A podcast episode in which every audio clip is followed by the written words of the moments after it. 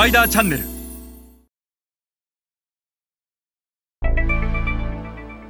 皆さんこんにちは。スパイダーの森部です、えー今日は戦略とはマーケティングの基本プロセスが土台であるということについてお話しします、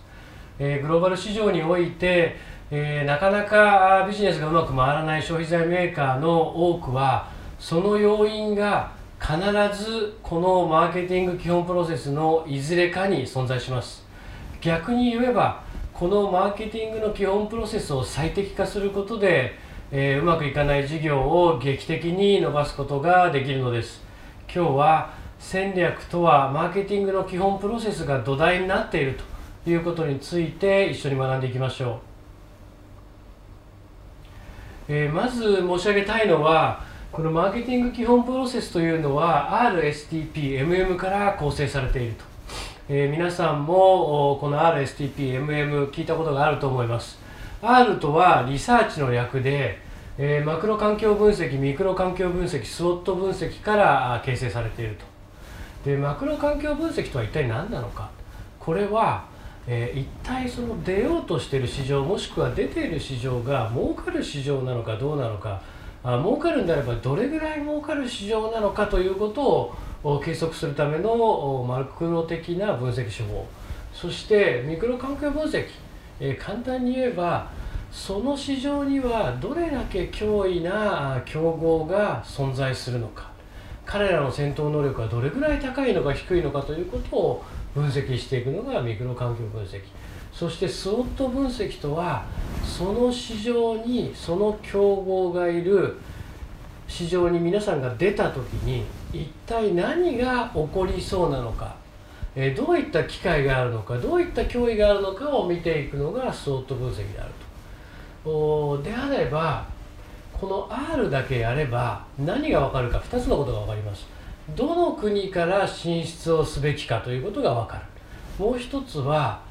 出てこんな問題があったのかと。いうことを事前に気づくことができるというのがこの R であると。そして STP これは、えーセグメンテーションターゲティングポジショニングの略で、えーこれをすることによってアジア新興国であれば消費財メーカーにとって最大のターゲットは中間層であるということが明確になると、えーその中間層がなぜターゲットなのかということを数字で表すことができる。そしてその中間層に対して自分たちがどういうポジショニングを取らなければいけないのか。これも可視化することができる。そして最後の MM これは、えー製品価格販売チャンネルプロモーションというふうに記載されてますが、まあ、つまりはプロダクトプライスプレイスプロモーションの略でこの 4P を最適化することで製品は売れていくと。日本の企業の場合製品は問題なく素晴らしいと。ただ価格が高いし、えー富裕層にしか届かない販売チャンネルしかないしプロモーションはできればかけたくないと。そうではなくて何を売りたいかじゃなくて何を中間層は買いたいのか。いくらで売りたいかじゃなくてないくらなら中間層は買えるのか。そして、えーどこで売りたいのかではなくてどこなら中間層が買いやすいのか。そしてプロモーションはどうすれば中間層が手に取りたくなるのかと。いうことを突き詰めていくと。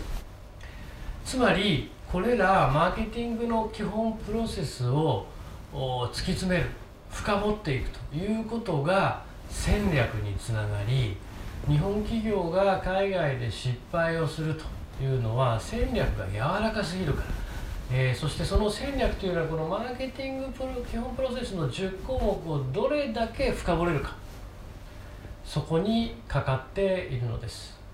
えー次回、えーこのマーケティングの基本プロセスをさらに深掘って一緒に学んでいきましょう。